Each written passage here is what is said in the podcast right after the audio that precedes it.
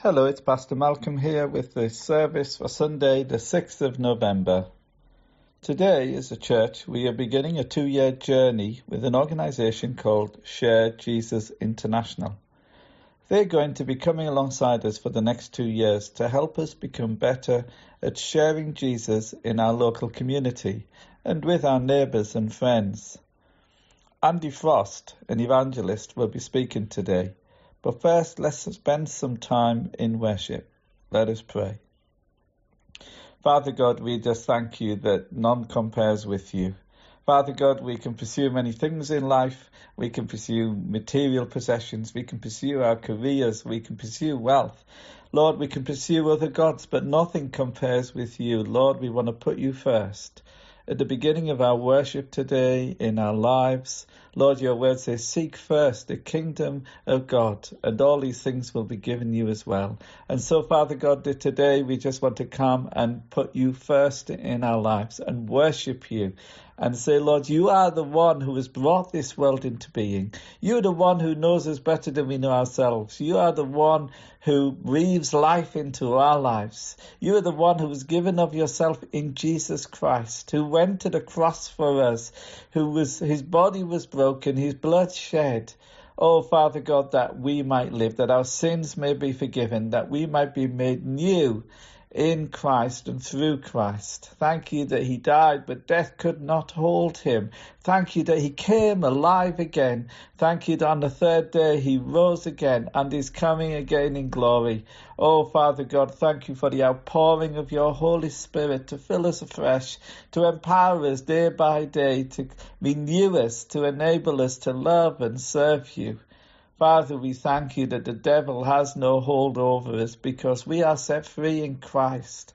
Thank you, Lord, that there is no condemnation over us because we are forgiven and set free in Christ. And so, Father God, we come to you. We confess that, Lord, many times we stray from you. Many times we put our heart on things of this world. Many times we worry about things that we shouldn't worry and we should trust you with. But Father God, would you come and fill us afresh today? Would you come, pour your Holy Spirit into our lives? Would you enable us to begin again today, to love you, to serve you, to live for you, to break the habits um, that, that drag us down, and to be set free, to give, to serve you and worship you with a whole heart, with all our strength, with all our mind. Father God, we pray that in Jesus' name our Lord, our Savior, our friend. Amen. Amen. Thine be the glory, risen conquering Son. Endless is the victory, thine own death has won. Angels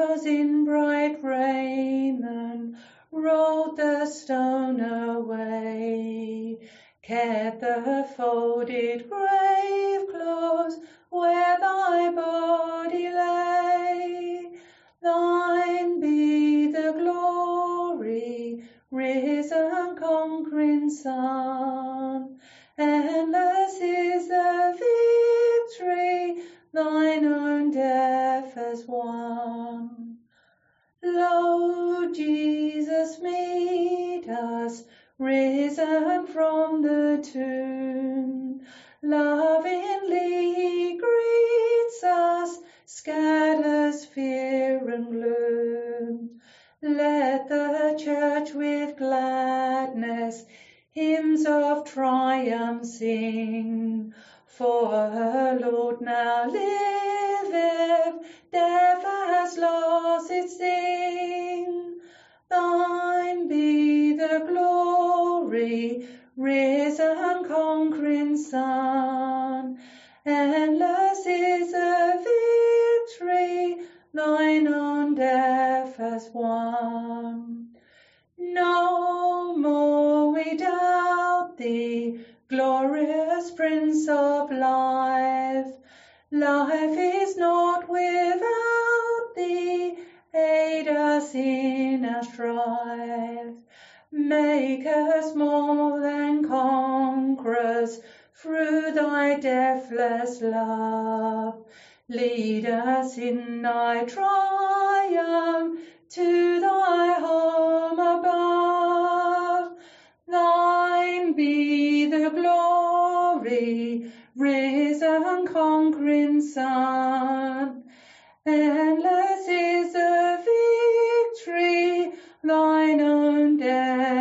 death has won. Hey, good morning. It's great to be here with you all. Good morning. Good to see you all. So yeah, my name's Andy Frost. I'm based in southwest London as well, so I'm near Raynes Park, so not too far from here. So it's good to be here with you in wonderful Teddington. Um, my dad was a Methodist minister, and I grew up in the church. But as a kid, I began to rebel against the whole thing. I think I thought, is God really real? Or if he is real, perhaps he's just distant up there somewhere. So I began to try and work out what is the meaning of life according to Andy Frost. So I went out, I, in my teenage years, tried to party quite a lot. I remember one night, uh, drank too much, the following morning woke up looking, hang on a sec, there's got to be something more to life than this. A uh, real mess. And um, kind of praying this kind of short prayer, saying, God, if you're real, show me more of who you are. At the age of 18, I went to go and work on a camp in America for a company called Camp America. It's a very clever name. And uh, I had to work out what can I teach American young people. I looked on this list and I thought, okay, drama, okay. Archery, that can't be too hard, just pull back and fire, I'll tick that box. Uh, I was missing one thing on this list. And I saw Bible stories on this list. Well, I thought, hang on a sec, I grew up in the church. I know Bible stories, so I tick that box. Next thing that happens, I got put on a Salvation Army evangelistic camp working with gang members. Okay, so pretty soon I get flown in, and uh, they kind of pick me up from the airport, and they bring me to this kind of camp, and there were all these kids, about 12, 13 of them, got to look after for the week, and they have tattoos of the gangs they're in, and then bullet holes and stab wounds. Yeah, and they all had a kind of one leg rolled up like this, and were like, "Yo, what's up, homie? How's it going, dog?" And I was like, "Hello, I'm from England. Cup of tea." And uh, my job was to tell these guys about Jesus. I thought, this is ridiculous. I'm going to become a Christian martyr, even though I don't believe it. Um, but having been flown from the UK, I didn't really feel I could just say, you've got the wrong man, so I kind of gave it a go. And in my head, I understood what the gospel was all about, but I wasn't living it in any way at all. As I began to share what the gospel was about over this kind of summer period, I saw time and time again people encounter the grace and the truth and the love of God. This one guy who'd done horrendous things on his knees, weeping before the cross as he discovered God's love for him. I was there just going, wow, it works. See, God is still in the business of transforming and changing lives. As we think about mission this Sunday morning, it's this good news that we have that can transform and change lives. The very presence of God, which helps us to know our calling, what we're all about. We're going to read a passage in Acts 17, uh, verses 16 onwards. It's quite a long passage. Let me kind of read it to you guys and uh, now I'll point out three points from it. Not five. While Paul was waiting for them in Athens, he was greatly distressed to see the city was full of idols. So he reasoned in the synagogue with both Jews and God fearing Greeks, as well as in the marketplace day by day with those who happened to be there. A group of Epicurean and Stoic philosophers began to debate with him. Some of them asked, What is this babbler trying to say? Others remarked, He seems to be advocating for foreign gods. They said this because Paul was preaching the good news about Jesus and the resurrection. Then they took him and brought him to a meeting in the Areopagus but they said to him, May we know what this new teaching is that you are presenting? You are bringing some strange ideas to our ears. I would like to know what they mean. All the Athenians and the foreigners who lived there spent their time doing nothing but talking about and listening to latest ideas. Paul then stood up in the meeting of the Areopagus and said, People of Athens, I see that in every way you are very religious. For as I walked around and looked carefully at your objects of worship, I even found an altar with this inscription to an unknown God. So you are ignorant of the very thing you worship. And this is what I'm going to proclaim to you. The God who made the world and everything in it, the Lord of heaven and earth, and does not live in temples built by human hands. And he's not served by human hands as if he did anything. Rather, he himself gives everyone life and breath and everything else. From one man he made all the nations, that they should inhabit the whole earth. And he marked out their appointed times in history and the boundaries of their lands. God did this so they would seek him and perhaps reach out for him and find him, though he is not far from any one of us. For in him we live and move and have our being. As some of your own poets have said, we are his offspring. Therefore, since we are God's offspring, we should not think that the divine being is like gold or silver or stone, an image made by human design and skill. In the past, God overlooked such ignorance, but now he commands all people everywhere to repent. For he has set a day when he will judge the world with justice by the man he has appointed. He has given proof of this to everyone by raising him from the dead. When they heard about the resurrection of the dead, some of them sneered. But others said, We want to hear you again on this subject. At that, at that, Paul left the council. Some people became followers of Paul and believed. Among them were Dionysius, a member of the Areopagus, and a woman named Damaris, and a number of others. Father God, we unpack these ancient uh, words from Scripture now, this ancient story of Paul. We pray, God, that you would speak into our context here today in Teddington and southwest London. May you reveal more of who you are and more of what you have in store for us to do. In the name of Jesus. Amen. I know two different types of drivers. There are some drivers who always have a full tank of petrol. Now, where they're going, always filling up, just absolutely at the brim of petrol. There are others who like to see how far they can get without running out of petrol. I see you are kind of you are yeah, okay. See, I used to be a, see how far I can get until I had a number of occasions where it went horribly wrong. And it's the most embarrassing thing. We have to kind of pull in the car and then walk to the petrol station, spend about eight pounds on one of those kind of green containers, and then stand up amongst the queue of cars with your container like, like you're pretending to be a car. Finally, kind of filling it up and filling up the car. It's so embarrassing. So I, have now become a, a full tank kind of man.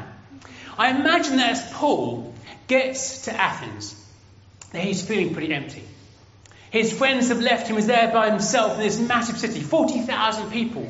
This place was a centre of where culture was being formed and created, quite an intimidating place. And yet, Paul, perhaps he's running on empty, but in this place, he makes space to be open to God. And the slides have got Acts 17. This first verse for me.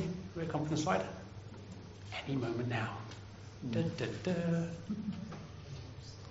It says this While Paul was waiting for them in Athens, he was greatly distressed to see that the city was full of idols. So Paul is walking around the city. He's kind of left his friends behind, he's there all alone, and yet he becomes distressed. The idea of distress, the idea of being provoked and angry and even exasperated as he sees this place full of idols. What's interesting in that culture at that time, every house had idols. Yeah, there's something about Athens and the, these idols everywhere that he kind of feels so perplexed by it that he begins to grieve what's going on in this place. See, I think he understood that in the scriptures, people began to worship idols and they lost a sense of who they were, ended up destroying them. And he's heartbroken as he walks around this city of Athens. He remains open to God. I guess my first challenge for you this morning is this. It's how open are we to God? We live such busy lives and charging around doing different things, looking at our phones, that often we don't spend enough time just being open to what God is saying. As we look at how we share our faith, it starts with remembering again God's love and God's grace in our lives. The next slide down is this Are we open to God? This whole idea of Emmaus isn't just about growing a congregation, it isn't about just doing good things, it isn't about just trying to get rid of that sense of guilt. It's about, first of all, being open to God and allowing God to remind us of why we do what we do, His goodness and His grace, and the idols around us that we live in in this present moment. You might be saying, well, hang on a sec, Andy. Teddington hasn't got many idols, last time I looked. On the next slide down, I think we actually are surrounded by idols, by things that try and define who we are, that tell us what it means to live a good life the idolatry perhaps of beauty or success or riches or whatever it might be. What we worship shapes how we see ourselves. What we worship shapes who we become. The first thing is are we open to God? Are we open to God showing us again just how much He cares and loves for each of us? but also are we're open to God in helping us see how He loves the people of this place, how He longs for them to know Him personally, not to be constrained by idols. So the first thing is, are we open to God? The second thing is, are we open to journeying? I once had this moment um, in my church office a few years ago when a lady walked in off the street, young lady, probably kind of 18, 19 years old, walked into the office and said, Hi there. I said, Hi. Um, I was walking past the church and uh, I want to become a Christian. I said, uh, Excuse me? He said, Yeah, I've got no church background, but I was walking past and just felt, I want to become a Christian. So, can I become a Christian, please? I said, Hey, yeah, yeah, sure, of course, of course you can. Yeah, let me um, help you. Yeah. It can't blow my mind. It was incredible. Someone walked off the street and said, I want to become a Christian. That's happened once in my life so far. Normally, it's much more of a journey with people over time. And a friend called Dave at university, I spent three years kind of sharing my faith with him. Nothing happened, it seemed like. And yet recently I discovered he'd actually become a Christian. Those things that had been sown to his life all those years ago, he'd on a journey. Are we open to journeying with people as they explore more of what it means to be a Christian and what it is to know God. Acts 17, next few verses down, says this. So he reasoned in the synagogue with both Jews and God fearing Greeks, as well as in the marketplace day by day with those who happened to be there. A group of Epicurean and Stoic philosophers began to debate with him. Some of them asked, What is this babbler trying to say? So Paul always began in the synagogue with the Jewish people and then he goes to the marketplace. You might be thinking, okay, marketplace, he kind of went to an old school version of Tesco's, basically, or Waitrose. I'm not sure what that's kind of two. But no, and the, the marketplace, the word is agora. Can you all say agora? agora. Try again? Agora. All sound like pirates. It's a fantastic agora. the agora is the marketplace, but it was more than just a place of shopping. So next slide down. It was a place where there was shopping, there was a marketplace. But more than that, it was also the place where media was done, where news was shared from across the empire of what was happening. It was a place of finance or of business. It was a place of the arts where culture was shared and shaped.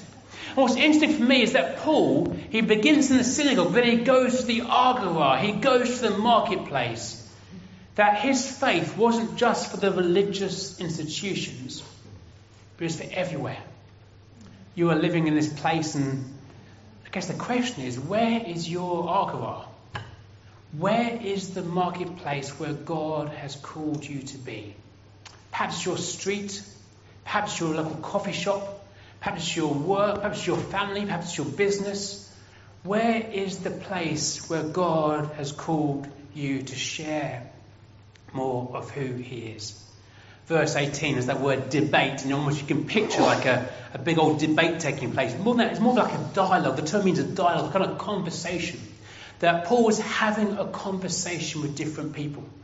And he meets some Epicureans and some Stoics. The Epicureans believe that God created the world and kind of left. And the most important thing in life was just to be happy. How can we make ourselves happy? This is the meaning of life. The Stoics, on the other hand, believed that everything could be understood by natural laws, so things were spiritual too. They didn't believe in a creator God. And they, they had the sense that actually the most important thing was just to be good, to behave ourselves. Interestingly, these two different philosophies, be happy and be good are actually quite common, I think, in our culture here today as well. And Paul is speaking into this context. And they begin to mock him. They begin to say, What is this babbler trying to say? The word babbler is the idea of like a bird kind of pecking at seeds like this. And kind of calling him a babbler. They're kind of being quite rude. What is this babbler trying to say? He doesn't seem to be coherent. Things he's speaking about the resurrection. They don't understand. But what's interesting for me is that Paul is undeterred he keeps on going, he keeps on sharing, and because of that, he begins to journey with those people who he's having a conversation with. So he ends up going to the Areopagus, which is an amazing place to share more of his faith. But in this journey, there are times, I guess, as we're journeying with our friends, journeying with our colleagues, sharing our faith, when it can be challenging to speak about our faith. And often we can be, I think, consumed by fear. Anyone ever experienced this at all? Yeah, a few people, yeah. And my, I guess from my experiences of fear a few years ago, I, I don't know why, but I took up boxing. And uh, I did a, a short white collar boxing thing where you, you box for three months and you have a fight. And um, about two weeks in, we had our first sparring session where you kind of practice hitting people in the face. And it was bizarre. And you have some people there who are, who are super um, polite. And who kind of hit you and go, oh, so sorry. you okay? I'm fine, you okay? Oh, ah. And there were others who just looked like they want to fight generally and just looked like they're out most nights fighting. And I got pitched against a guy who looked like he just enjoyed fighting. And so he starts going at me. We're meant to be sparring like soft punches, but his punches weren't soft. So I started hitting him back, so I was scared, and he kept hitting me back. And that night, I was kind of uh, at home thinking, "What have I done? This, my face hurts, my head hurts." Began googling, you know, uh, brain damage and boxing. How serious is this? I thought, you know what? I'm not going to go back again. I'm too scared to go back. And I'm going to think, oh, but I've committed to doing this thing. Perhaps just do it anyway. Oh, what should I do? Oh, I'm a bit scared. Oh. I thought, I know, I'll, I'll go back because next time I go back, I'll be in a different group, a different person, be absolutely fine. I'll go back the following week. And the main coach says, right, everybody, back in the same groups, same partners, go again. I'm like, no. And this guy says to me, um, hey, uh, after last time, I had a few headaches. Should we go soft today? And I was like, yeah, that's a great idea. It's a really good idea. Let's do that. And little soft punches, very nice. Um, well, that's not how you box. It's not, that's, wasn't that bad. But yeah. but interesting, isn't it, how fear can grip us? Actually, even being part of this boxing gym, I was known as, oh, that's Andy the Christian. And I often got mocked at various times for being a Christian.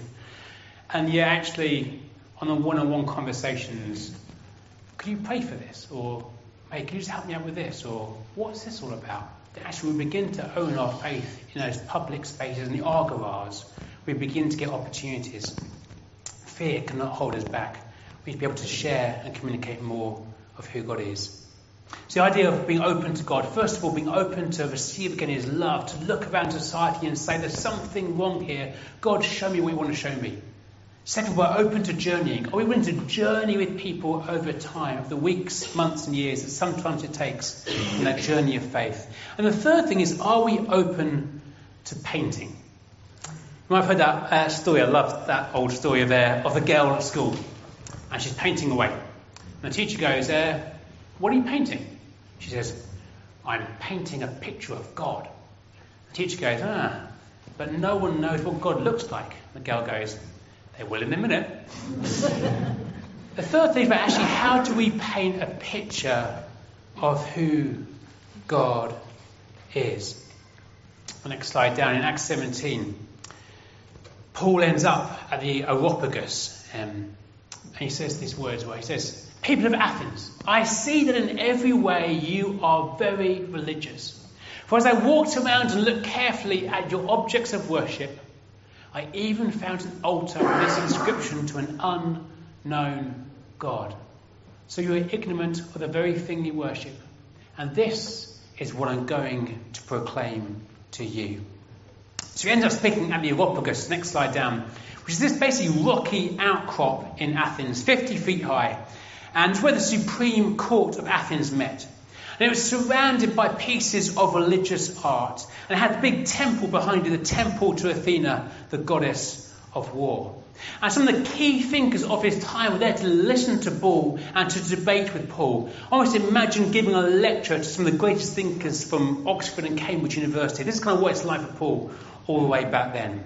And Paul isn't afraid of the opportunity, but he steps up into the opportunity.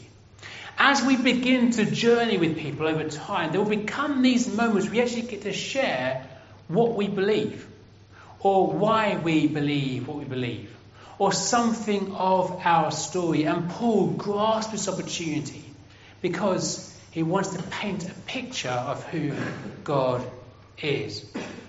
What's interesting is this is that he begins with those words I see that in every way you are very religious.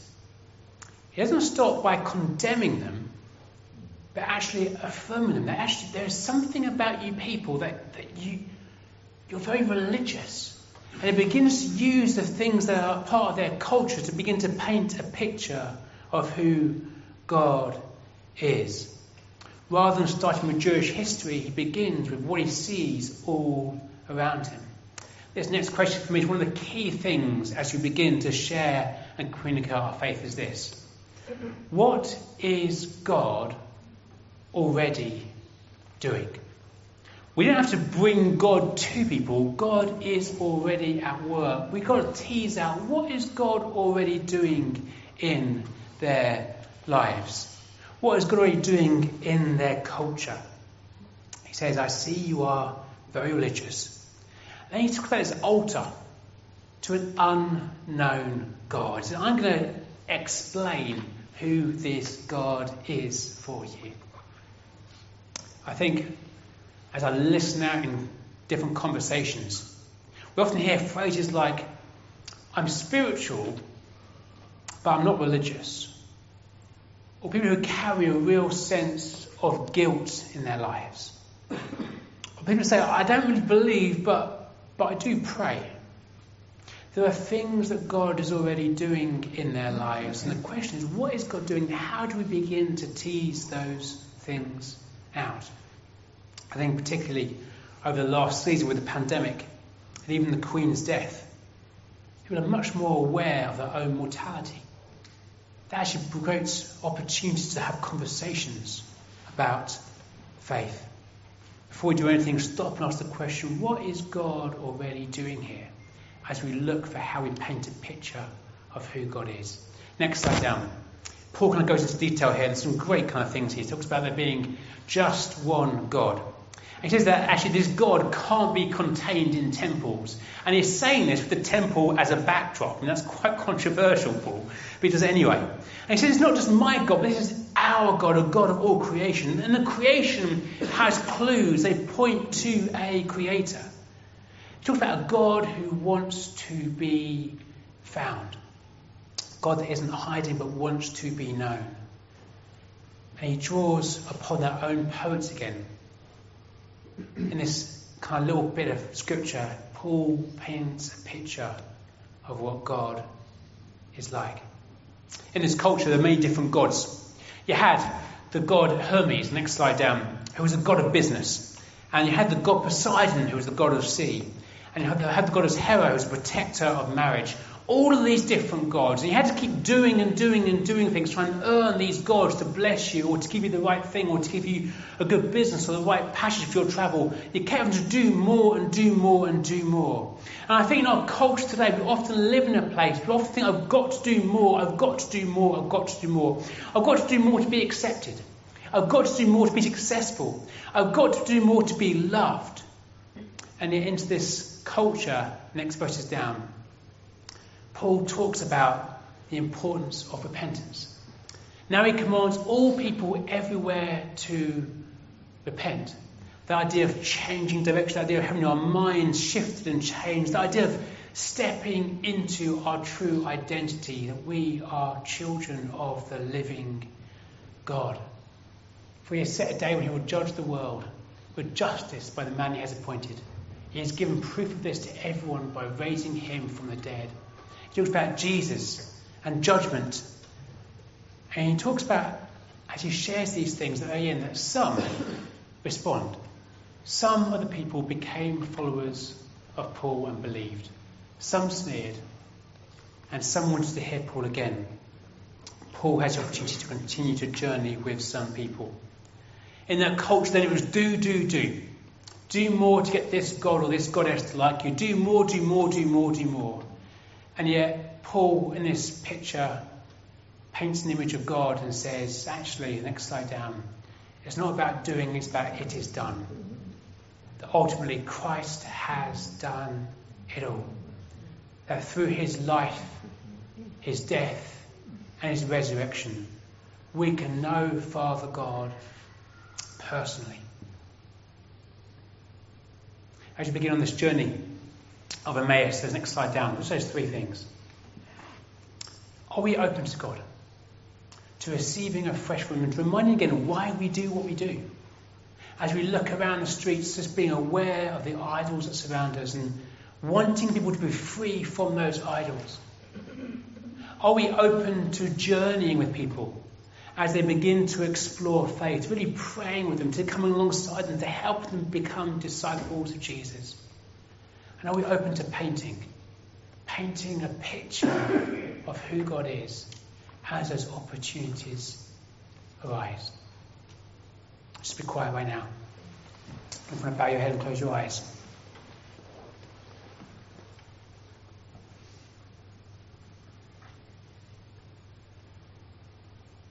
Just this morning, right now, perhaps you want to open up your life afresh to God.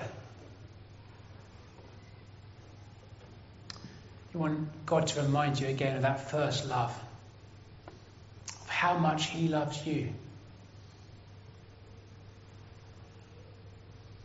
how much God likes you.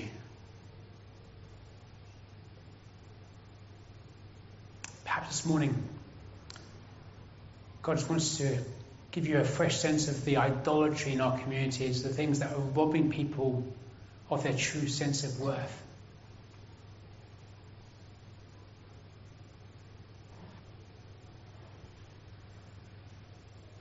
Perhaps this morning, for the people you've been journeying with for a long time.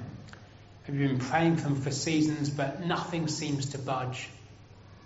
Perhaps this morning is about saying, I'm going to commit to praying for that person going forwards. I will not give up.